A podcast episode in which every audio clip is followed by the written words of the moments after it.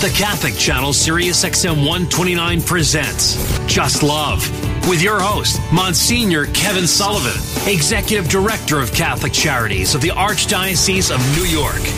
Welcome to Just Love. This is our weekly conversation about the church in the world.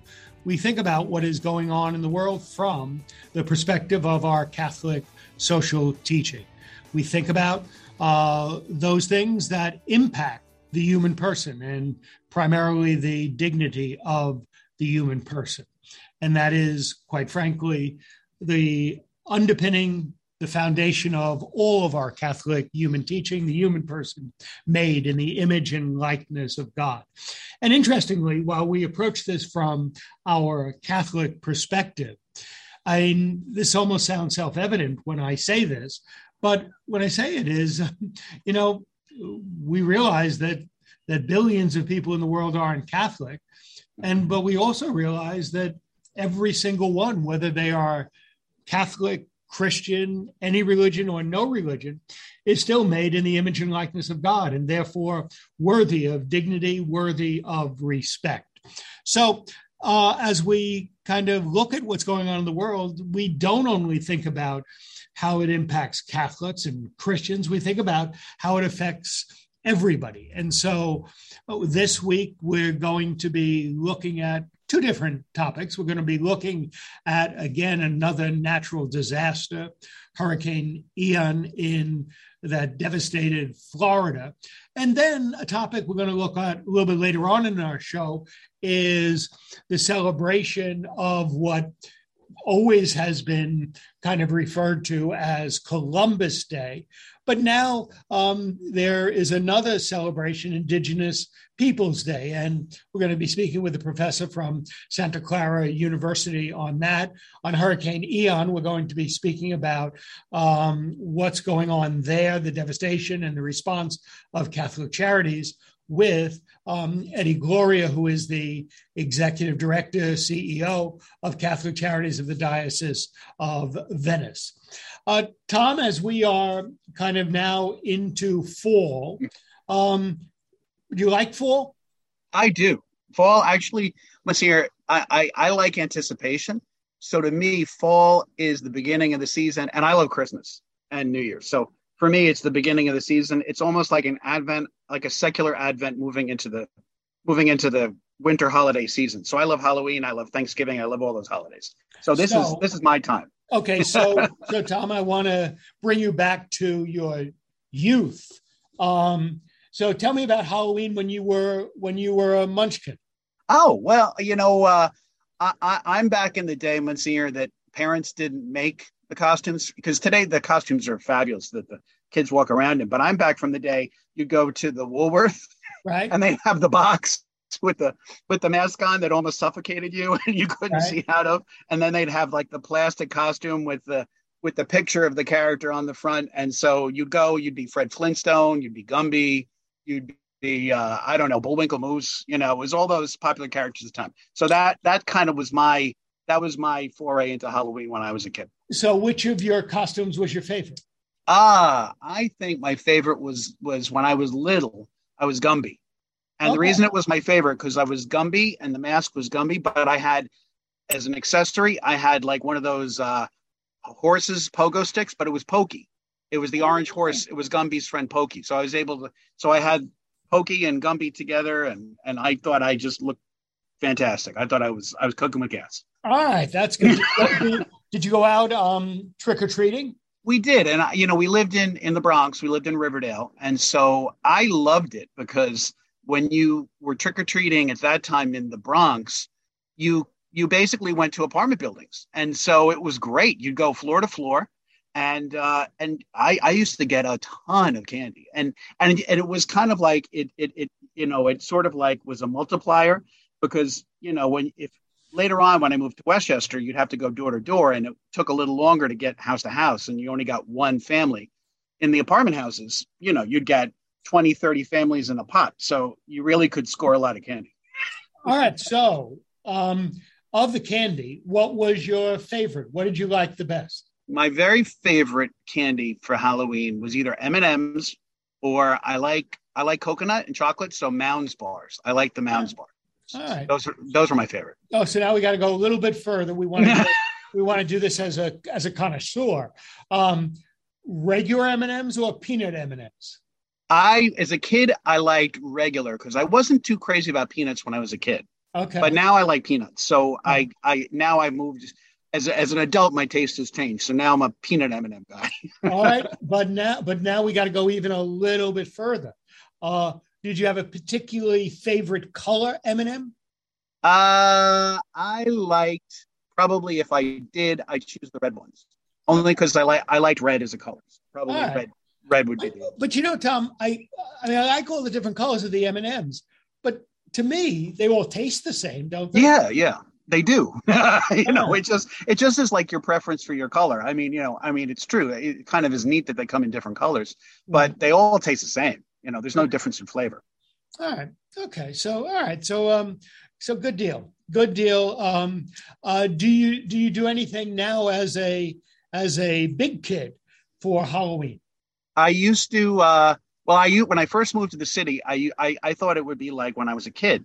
So I used to go and I would, and I live in a walk up, very small building. So I would go and I would get candy and I would wait. Much here, I, it was very sad. I'd sit at home and I'd wait for people to come by and nobody would come. So I'd oh. wind up bringing the candy the next day to the office, and you know my coworkers appreciated it, but you know oh. I really felt badly. So uh, so not really that much. I, I sometimes go down to the Halloween parade they okay. have in Greenwich Village, which is a lot of fun, but it's gotten very very crowded. So I haven't done that in recent years. So yeah, not not not as much anymore. Yeah, I went there probably oh, maybe more than a decade ago.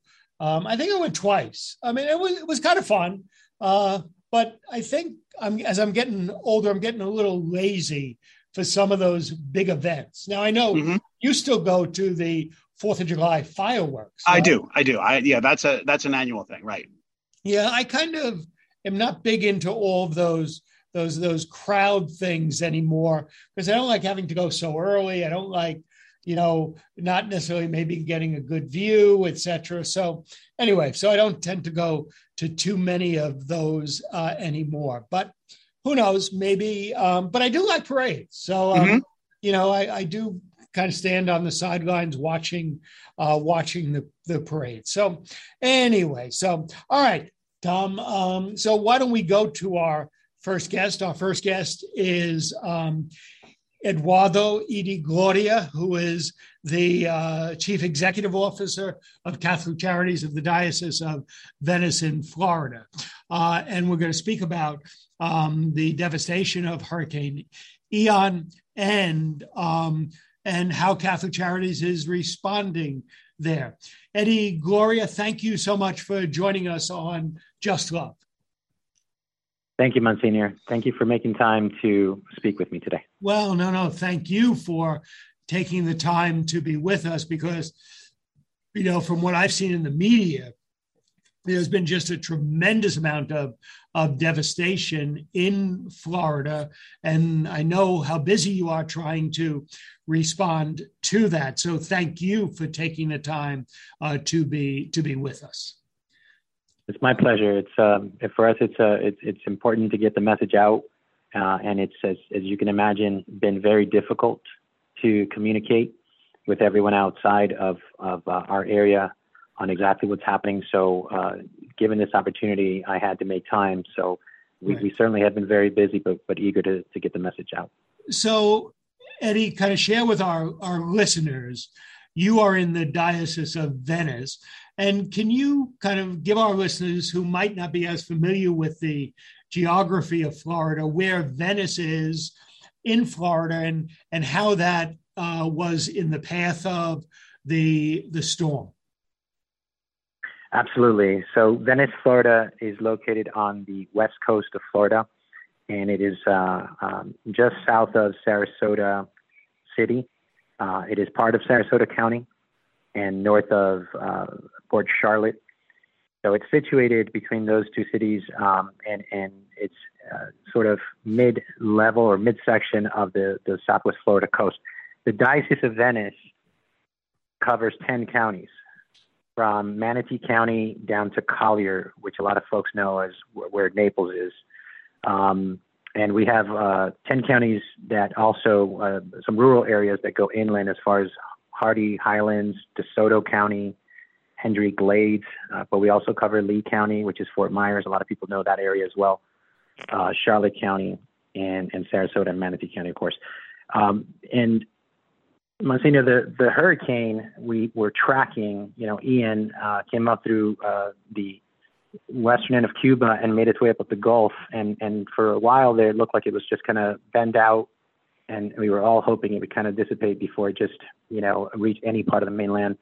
We, we have seen turns before, and we were hoping it wouldn't uh, turn the way it did, but it did, uh, suddenly cutting right across the center of our diocese, impacting the areas of Fort Myers, uh, Charlotte County. Uh, Port Charlotte was hit very hard uh, southern parts of of the Sarasota County, which included the the Venice area, which is where the Diocese of Venice main operating center is at. So uh, that and, and, and, parts of northern Naples, uh, before it made its way inland and increased the waters of many of the rivers that were already at a 40-year high, which severely impacted the rural areas like DeSoto County, where Arcadia, uh, families in Wauchula out in Hardee County uh, saw themselves uh, basically flooded out of their homes. Um, it's 20 feet at some pl- in some places, the, the, the surge from the rivers. Uh, but out by the coast, the the storm surge was over 25 feet uh, and just destroyed entire islands, Sanibel Island, Pine Island, and a few other places that people know as, as great vacation spots were just leveled. Uh, so it was very destructive, uh, and so many people uh, have suffered, and as you know, it's claimed over 100 lives. Wow, that is um, that is uh, that is very very sad and very tragic. Um, Eddie, you've you've lived in Florida for a while, I, I believe, haven't you? Yes, I, I, grew up in Florida. Came here when I was five from Colombia with my family. Grew up in Miami, and uh, uh, spent most of my life out there. So I'm, I'm familiar with hurricanes. I was uh, a young boy when I went through Hurricane Andrew, uh, and so I'm, I'm familiar with these storms, and I know the devastation. I remember during that time how Homestead, the city of Homestead in, in South Miami-Dade, was was crushed by Hurricane Andrew. So this is something that I, I took very seriously. The team and I were watching this very closely. I, you know, moved over from the Miami area uh, a few years back and came over to the West Coast, and and we this is our second hurricane that we've dealt with. Uh, obviously, the, the, previous one did not cause uh, much damage, but this one uh, certainly took us, you know, uh, uh, I want to say not by surprise, but certainly tremendous impact that we didn't expect. So um, we're speaking with uh, Eduardo Eddie Gloria, who's the chief executive officer of Catholic Charities of the Diocese of Venice in Florida, and we're speaking about the recent Hurricane Ian and the damage that it caused there uh, Eddie, you began to kind of uh, give our listeners a little bit of sense of this, but let me ask you to say a little bit more. You know, for those of us in the rest of the country, uh, I'm in the Northeast, but you know, we don't we don't experience uh, hurricanes, you know, all that often. But we see enough in the news to kind of think that oftentimes Florida is in the path of the hurricane. So you know, hurricanes are not something that are, you know, once in a lifetime for people in Florida, but they do vary in intensity and damage. So, you know, how do how do you rank Ian compared with, you know, the ordinary hurricanes or others that you've seen? Ian was a devastating storm. It was unprecedented uh, uh, in in terms of what it's done and the damage and one of the things a lot of people might not understand, especially if you're not in in, in areas like where we live. Uh, you know, we, we understand, we know in Florida, we, we deal with hurricanes all the time and we're, we consider ourselves hurricane alley, so to speak. Um, and, and I know that most of the Gulf Coast states as well. Uh, it's, it's water that, that really causes the greatest damage. The wind and the rain together are devastating, but storm surge, rising rivers, uh, those are the things that take uh, the most lives. Um, we, you know, there was a gentleman that we have been helping here in Arcadia with some cognitive issues, who keeps asking for his wife, who was swept away by the river, and um, you know, it's very difficult to kind of you know explain to him what happened, um, and, and it's just we see stories like that of homes, lives, uh, entire memories uh, gone with the with the rising uh, ocean and, and, and rivers that that um, devastated so many homes and families and, and all the infrastructure uh, in our towns and our communities are, are really hurting from what happened here. So although we live here and we we uh, have have become more resilient over time and we we've dealt with these things, uh, it just you know this one in particular, this hurricane really uh, did something to crush the um, I want to say the the the, the west, southwest coast of Florida, and there is so much need now. There's thousands uh, who are homeless now, uh, displaced, uh, whose homes they they they probably cannot uh, repair. Uh, some homes just completely leveled, um, and and you know our infrastructure, some schools aren't opening for another two months from the amount of damage they sustained. so it's it's catastrophic. The the impact was certainly more so than many of the other storms we dealt with because you know it's not just the category. This is this one came in as a category four, so that was devastating in and of itself. But we we often get category ones, two, which are very strong. They have an impact, but they they don't make as much damage. If if a storm is able to create enough storm surge and rising waters, then you have the kind of crisis that we're dealing with now uh, and and you have the damage that that we've seen and the, devastation, uh, and that's where Catholic Charities is trying to step in. So before I ask you to go to that very important point as to how is Catholic Charities responding, so can you give our listeners a sense of like how wide an area was was impacted? I mean, I, you know, let me just be as a non-Floridian to say and we know where Key West is, we know where Tallahassee is, and we know where Jacksonville is and Miami. How big a sure. swath did this cut? You know, uh, uh, a few a few hundred yards, a couple of miles, or ten miles. How big an area is the is the devastation? So, so the Diocese of Venice in Florida uh, covers ten thousand square miles. Okay. From Manatee County down to Collier right. and inland into these other places I mentioned. So picture a third of the state covered at any given time by this storm. Okay. Uh, and Florida is a massive state. So this came literally over our entire diocese. Right. Uh, there was no part of our diocese that did, that was not impacted. Just to be clear, Manatee was impacted, Sarasota was impacted, but the greatest devastation occurred where the water and the eye of the storm kind of met and and brought that inland, and that's where you know, I want to say it's literally the center of our diocese, Cape Coral, Fort Myers, North Fort Myers, Port Charlotte, Englewood, South Venice, Venice Gardens, all those areas, Osprey, and and uh, even North Naples, Bonita Springs, Cape Coral, all of that was crushed. Um, and so, uh, you know, just to get a sense of that, we we have uh, 63 parishes spread across the 10 counties that we serve. Right. Um, bishop Frank Dewane, our bishop here, uh, you know, was was watching this with us and, and giving us guidance and helping us kind of prepare for it. But I I don't think anybody could have imagined just what it would do, cutting across a state like that through our our system and and then making its way north. I mean, it impacted you know the area of Orlando, the diocese of Central Florida, the diocese of St. Petersburg was also impacted. They they all felt this storm as it crawled its way up to um, the other side uh, of the coast. So, um, Eddie, let me ask you. Okay, given this, so what's what's Catholic Charities doing? Well, Catholic Charities Diocese of Venice is working alongside with the Diocese of Venice here in Florida. And uh, prior to the storm, we were able to work with Bishop Dewane to identify parishes that, if they were standing after the storm, we would move and make our way in to begin distribution centers. So with, with Bishop Dewane's help, we were able to uh, speak to the pastors, get access to their facilities. We operate our own facilities out here as well.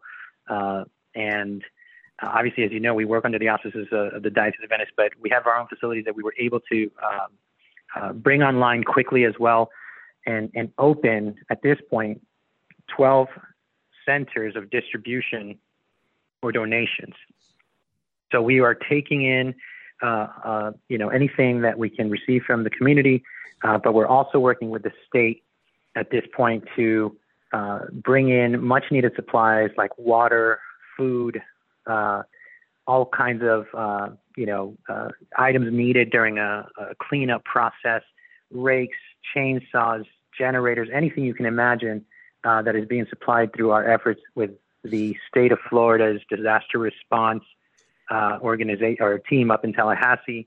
Uh, FEMA as well is helping us. We're we're working with other groups like the the Red Cross and and uh, Catholic Charities USA out of Washington D.C. Uh, to bring in. At this point, we've been able to bring in 41 semi tractor trailer loads of supplies with those items that I mentioned: rice, beans, blankets, tents, you can name it, uh, dog food, hygiene kits, anything. Uh, we we have been able to set up these sites and distribute these things to people uh, through car lines. And at this point, we've served over 20,000 people. Um, maybe 5,000 plus cars or so that have come through, or close to 5,000. Um, and we're we're also taking in corporate donations and support. People like Aetna brought out a food truck to help uh, one of our distribution places in in uh, in Arcadia. Chick Fil A has donated over a thousand hot meals. The Atlanta Braves brought hundreds of sandwiches uh, and send volunteers out. There's a, a, group called Gulf Eagle Supply that uh, also sent a semi load of supplies uh, we have partners on the East Coast. Some of my former uh, board members at Camillus House in Miami, also a Catholic-based organization that I used to uh, work out there. Uh, they've called and asked how they could help and sent over a, a, bunch of support.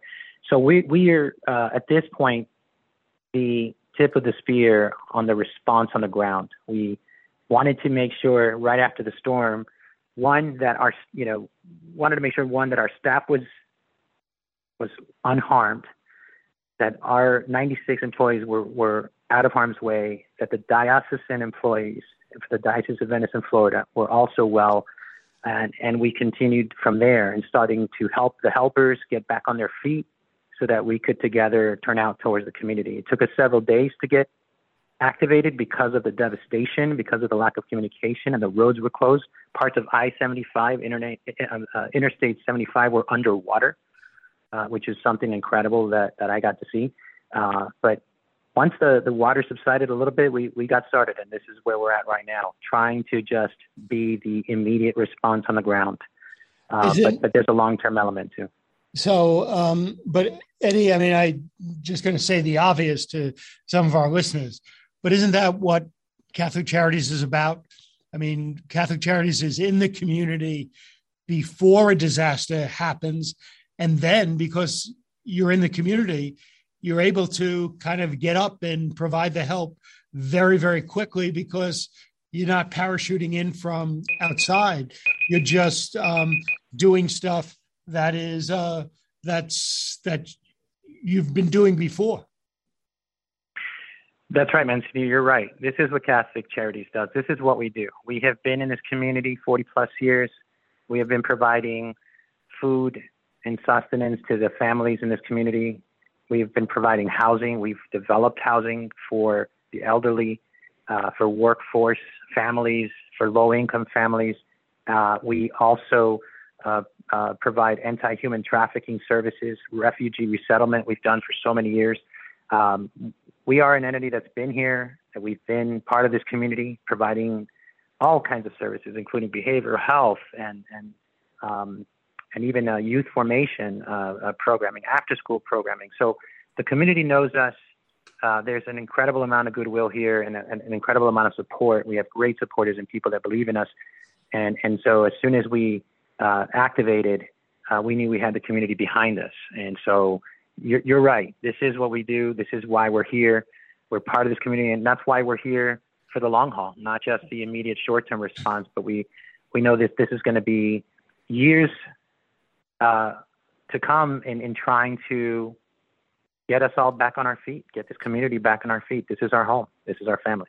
Eddie, do you have any sense of, is there any estimate yet as to the number of people whose houses have been destroyed and are not going to be able to be go back that it's not just minor damage but they're either going to have to be rebuilt or or they're going to just how many people are displaced I'm still getting numbers in Monsignor, because as you know, we're just getting back into communication right. and, and, and, reading about everything, and, and there's a variety of numbers out there. But what I know is that there's tens of thousands displaced, um, many who will not be able to return to their home, um, and and so you take a a situation uh, like we had even prior to the storm, which is I'm I'm sure is very similar to what you're facing in New York and in New York City uh, you know, there's a, a, crisis of housing and affordability. Yep. And so now this storm just exacerbates that issue. It just creates a hyper crisis over a hyper crisis. And, and so we, we are trying to, you know, work with, with our local continuums of care, with HUD, uh, with, with our, our partners who also uh, develop housing with us um, to figure out what is the long-term solution because we're, we're we know that that's the next phase is how do we help these people find a place to stay okay. eddie um, before i let you go if our listeners from throughout the country if they want to help how can they learn how they can help the best way at a distance is to visit our website catholiccharities.dov.org and so the dov is for diocese of venice catholiccharities.dov.org will uh, take people to our site. They'll uh, find information there. They'll have an opportunity. They can uh, provide support in many different ways um, and, and stay up to date on what's happening. What are the distribution centers that we have open? Um, and, you know, uh, I, I, did want to say, Monsignor, that uh, this is a, an incredible family. Um, w- without the, the Diocese of Venice, without Bishop Dewane's guidance and leadership, uh, you know, this would have been a very difficult thing. We would not ha- have, uh, you know, 60% of the sites that we have at this point to be able to do what we do. So this is an incredible collaboration of the Catholic family coming together uh, and opening its doors uh, in, as a united front to help uh, the community come back. Uh, there's an incredible amount of effort by the priests themselves, the pastors who are going out and opening on their doors and running some of these distribution sites on their own. Uh, so it, it really is a collaborative spirit that is bringing hope uh, to this to this community. So, Eddie, um, thank you so much for what you are doing, and I hope that you know whenever you want to come back and get the word out further about what's going on, you know, please just let us know you have an open invitation, and maybe we'll reach out to you in another month or so so that you can update us on hopefully some of the um, recovery that at least has begun. And so, thanks so much for what you're doing. Thank you, Monsignor. We would deeply appreciate another chance to uh, update you all. And uh, I want to say to all the listeners out there and, and donors and supporters, thank you so much uh, for your prayers, your well wishes, and your support. And Monsignor, God bless. Uh, and, and, you know, thank you for making time to, to hear me out and right. listen to our message. Thank you. Eduardo Gloria is Chief Executive Officer of Catholic Charities of the Diocese of Venice, talking about what his Catholic Charities does and what Catholic charities throughout the country do. On the ground, when a disaster comes, as much as we lament those disasters, we know when they come. Our local Catholic charities agencies, whether they be in Venice, whether they be in California, whether they be in New York, are on the ground ready to respond immediately and promptly to the needs that people have. So, um, Tom, I think we'll take a break and we'll be back in just a moment. Just love God, just love your neighbor, just love yourself. And if all of us did that, our world will be would be more just and it would be more compassionate. We'll be back on just in just a moment on the Catholic channel, Sirius XM 129.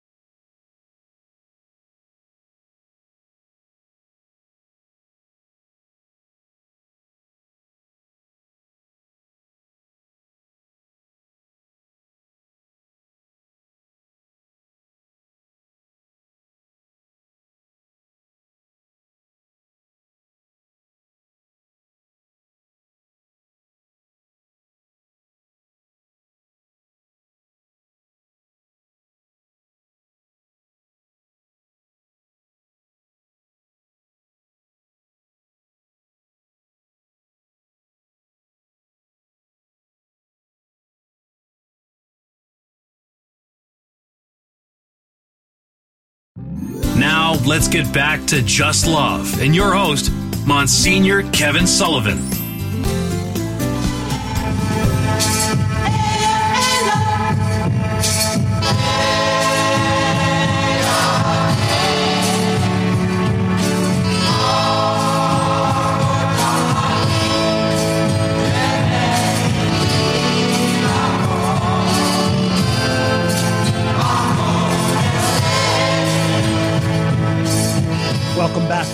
Just love. Just do it. Just love God. Just love your neighbor. Just love yourself. And our world will be more just and more uh, compassionate. You know, I oftentimes say that we talk about important, big, broad topics here at Just Love, and sometimes they can be a little bit overwhelming. And, you know, the topic we're going to deal with next, Indigenous Peoples Day, which you know, most people traditionally have referred to as Columbus Day. It still is Columbus Day, but there's a new dimension here. But that's a big issue that kind of uh, deals with a lot of different topics. Uh, but, you know, all of us can do the stuff in our own lives to love God, love neighbor, love self.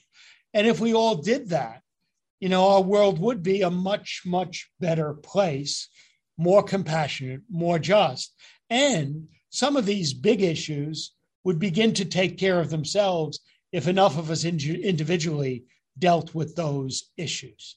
So, anyway, so um, Tom, uh, we are going to now move to our next guest. Our next guest is Professor Robert uh, Senkewicz, who is a professor emeritus at Santa Clara University.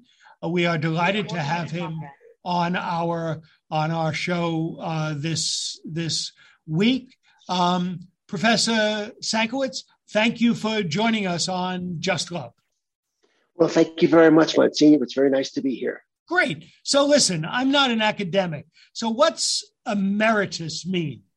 That that means you're, you that you got a lot that you got a lot of merit. Is that what it means? No, emeritus means that you're uh, that you're it's, it's, a name for a retired professor. So I retired from teaching at Santa Clara a couple of years ago. Ah. The joke is the joke is that uh, that um, E means you're out of it, and emeritus means you deserve to be. But oh, yeah, that's pretty good. You've been at, you've been at uh, Santa Clara for a while.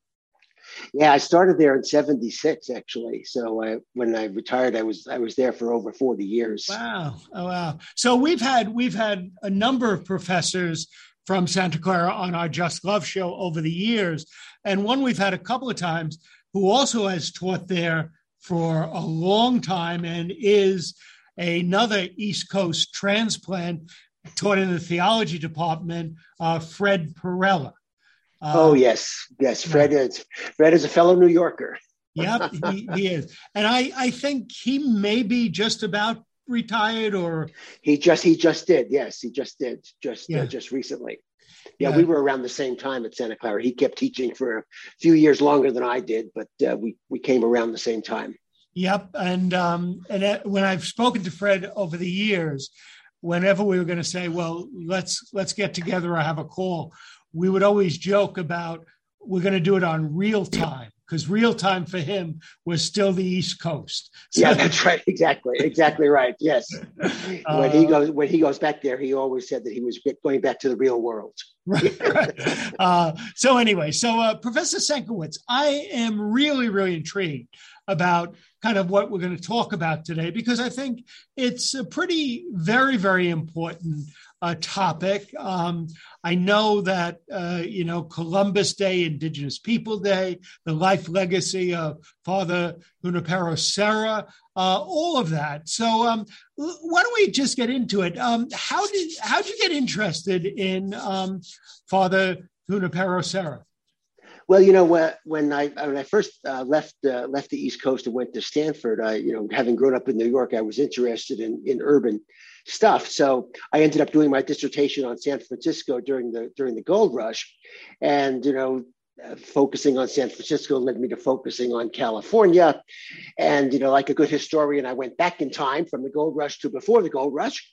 And I started talking, you know, um, researching uh, along with uh, Rosemary Beebe, who's my collaborator and, and, spouse, who teaches Spanish, who's fluent in Spanish. You know, we started researching uh, pre-U.S. California because you know my history and her Spanish, where all the documents were in Spanish, and wh- wherever we, you know when you when you look at pre-U.S. California, the missions are all over the place. And so we, we did some research at the Santa Barbara Mission Archive Library, which is where most of the Franciscan mission records ended up. Uh, we connected with the Academy of American Franciscan History, um, which is now located at the University of San Diego, but used to be in DC.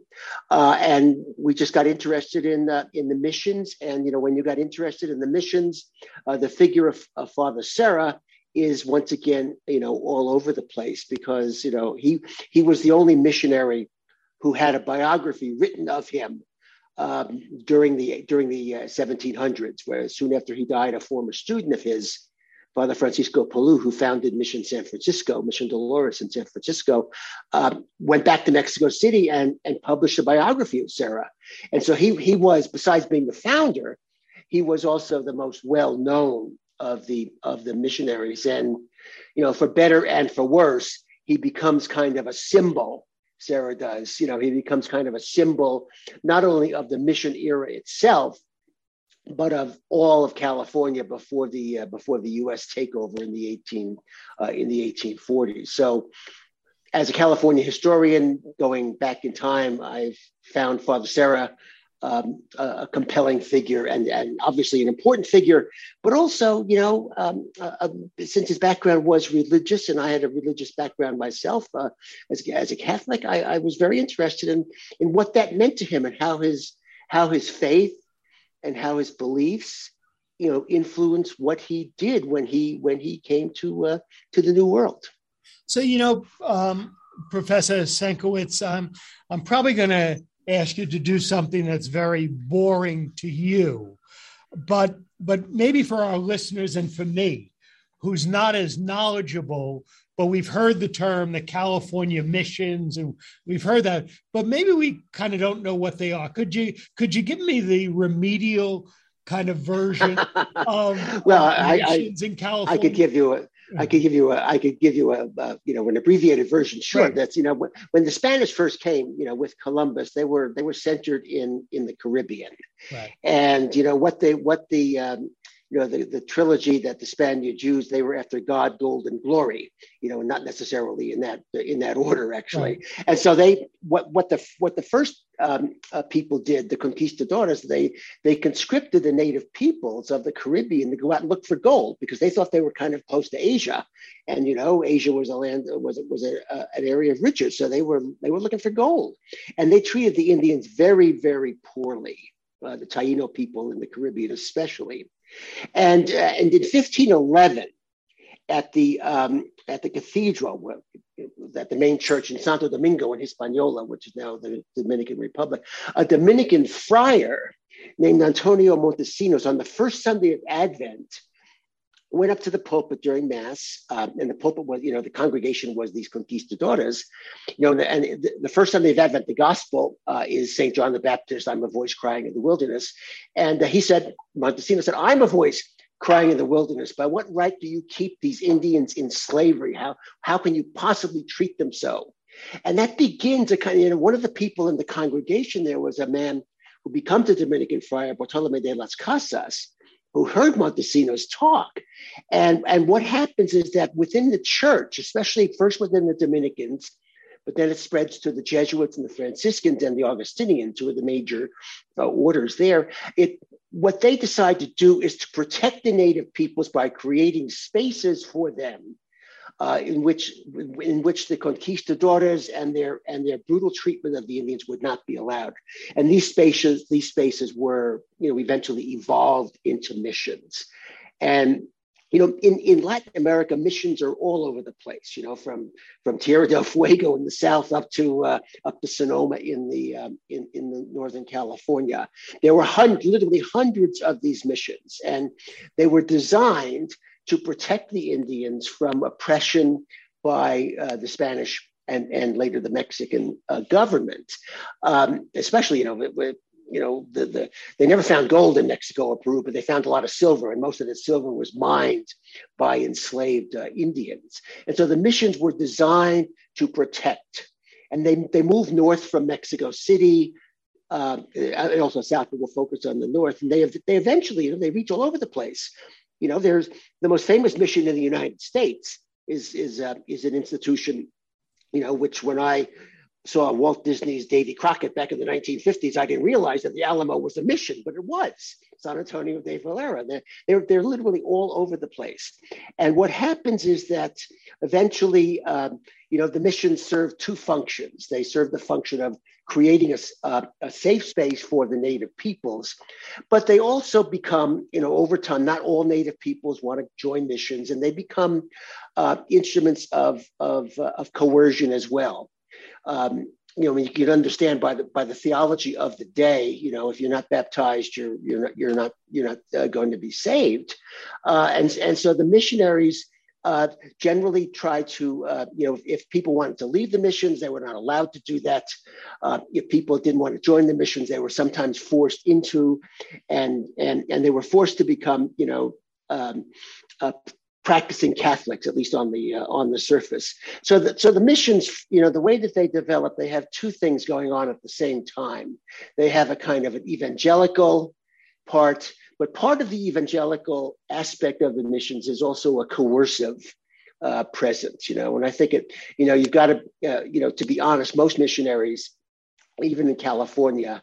Uh, you know, didn't do an especially good job of telling the uh, the prospective um, um, uh, candidates for baptism that you know from the point of view of catholic theology baptism is a lifetime commitment you know.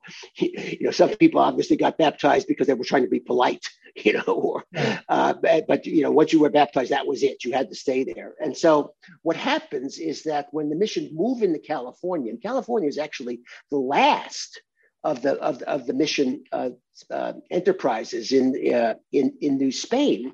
Then they move into California in 1769. They bring all of that stuff with them. And Serra, you know, was an interesting kind of guy because Serra was he was from the island of Majorca in the uh, in the Mediterranean, you know, one of the Balearic Islands, and he had joined the Franciscans at a very very early age and became a very very well known a teacher and preacher on the island of Majorca. He taught in the in the Lilium in the Franciscan University. He was a preacher who was in demand all over the island.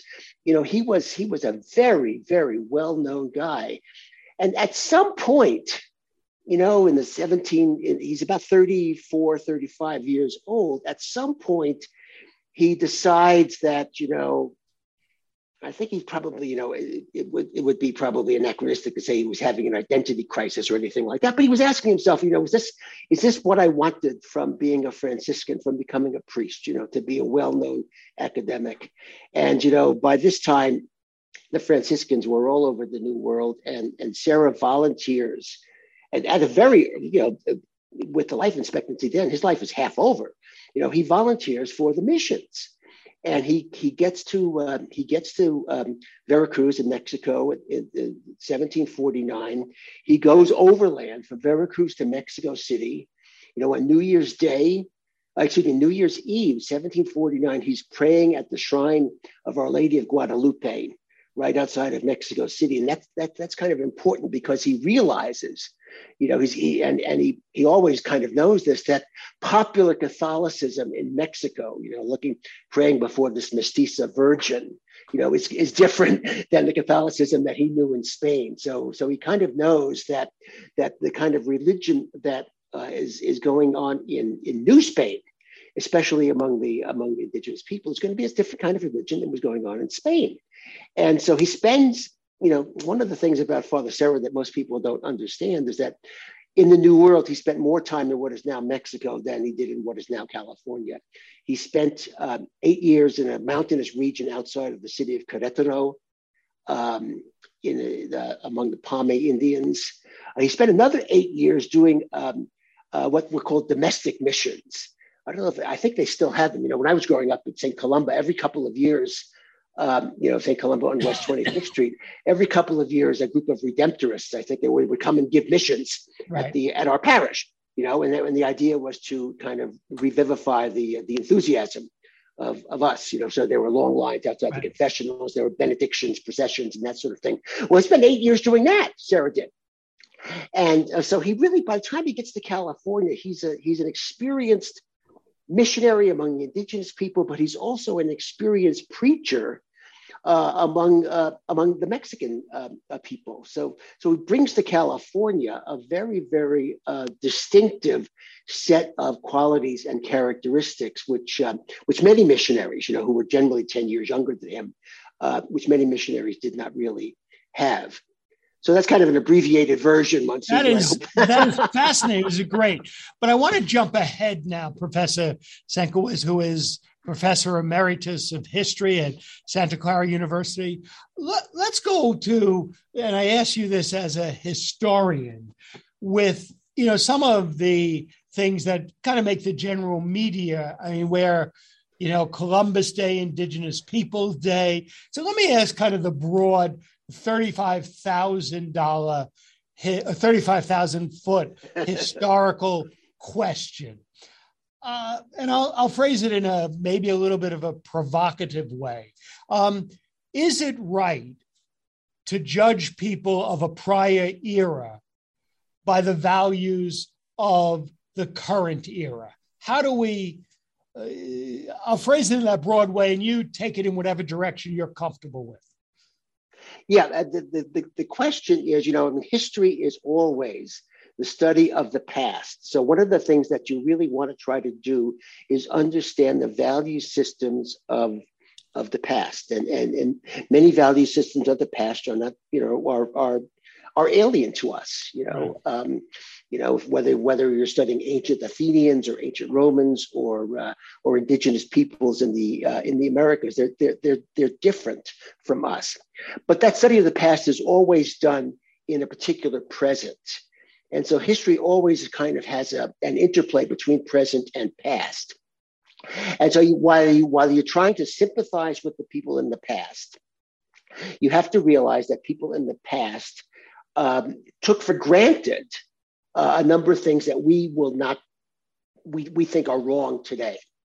So, for example, when Serra comes to America in, in, the, the, 1750s, uh, you know, I would say 99.9% of the people in Europe whether they were religious or, or, politicians or military, thought that the, Amer- the natives of the Americas were inferior to Europeans. I mean, that, that was just one of the things that was, that was taken for granted, you know? And, and so you're going to expect part of the missionary enterprise to reflect that feeling of, of, of that they are superior. On the other hand, um, you have to realize that there were other people back in the past uh, who had even more negative views of the indigenous people than the um, than the missionaries did. You know, the, you know, sometimes you hear nowadays um, that the missionaries thought that the Indians were subhuman. You know, that, you know, and well, I mean, if that were the case, they wouldn't have tried to convert them. you know, I mean, that, that's ridiculous. But there were some Europeans who thought that.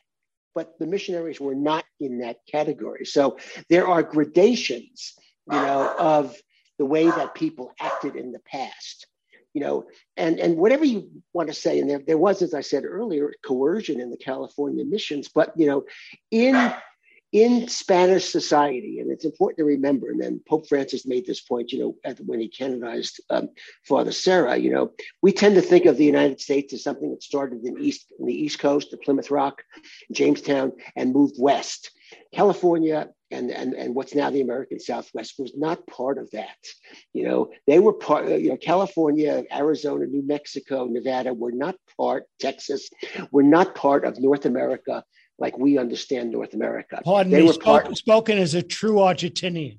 That's right. They were part of Latin America. They were right. absolutely part of Latin America. Yeah. And in Latin America, the indigenous people had a place in society. It was an inferior place to be true, but it was a place. Now, you know, the the the, the English who are coming in, you know, from from uh, you know, uh, with their Puritan sensibilities and everything, the indigenous people did not have a place. You know, the British policy, right. which the U.S. then takes over, is pretty simple. You push them farther and farther to the west, and or kill them you know, and and and the, the Spanish policy and the Mexican policy was was very different. And so Serra shares in those kinds of, of ambiguities. Right. He had a deep love and a deep affection for the indigenous people. You know, there's one yeah. part that, that Rosemary and have in our biography of him where he's he's questioning one of the uh, people he's he's um, he's baptized. He's questioning, trying to understand what the indigenous, you know, in this case, the um, the Ohlone beliefs are. You know, and that's a that's a that's a missionary strategy which which says that you know there are things in your culture which we can you know, say are similar to what's going on in our culture. Some of right. your beliefs and our beliefs are similar. And so, as a good, experienced missionary and as a humble missionary, what Serra was trying to do was trying to, you know, after a guy who had prayed in front of Our Lady of Guadalupe, what he's trying to do is get the commonalities between indigenous spirituality and traditional Christian spirituality as a way of trying to make the conversion process uh, a much more easy process for the uh, for the indigenous peoples. So he he's, he's he's trying to do what you know classical Christian missionaries you know have tried to do for centuries. But you know, go ahead. Thank you so much. I really appreciate it. I learned a whole lot. I know our listeners did. I am just uh, so grateful for your taking the time to kind of share with us the results of your uh, scholarship and and and sharing it in a way which is so uplifting, enjoyable, but insightful to understand the complexity of of the past. So, Professor Senkewicz, thank you so much for for joining us on Just Love today. Thank you so much, Monsignor, and thank you for your wonderful work with Catholic Charities. Great, thank you, Professor Robert Senkewicz, Professor of History Emeritus at Santa Clara University. Just love, just love God, just love your neighbor, just love yourself, and our world will be more just and more compassionate. We'll take a break. We'll be back in just a moment on the Catholic Channel, Sirius XM 129.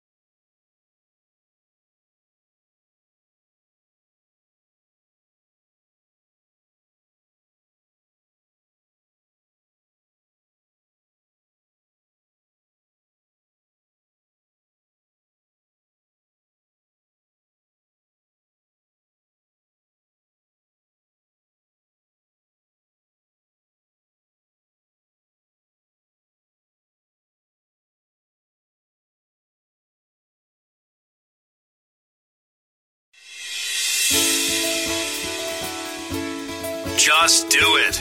Just love. Just check out Monsignor Kevin Sullivan, who's here right now. Take it away, Monsignor.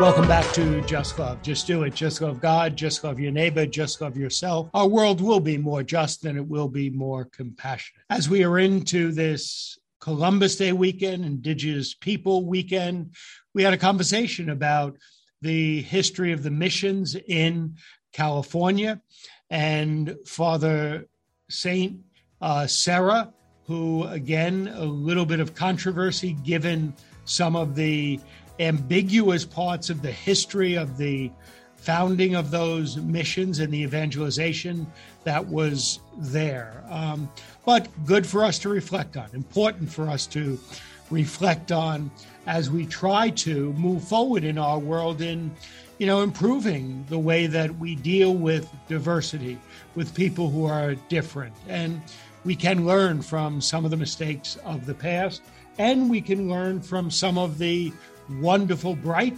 parts of our past also. So thank you for being with us on Just Love. Join us again next week on the Catholic Channel, Sirius XM 129. You're listening to the Catholic Channel, Sirius XM 129.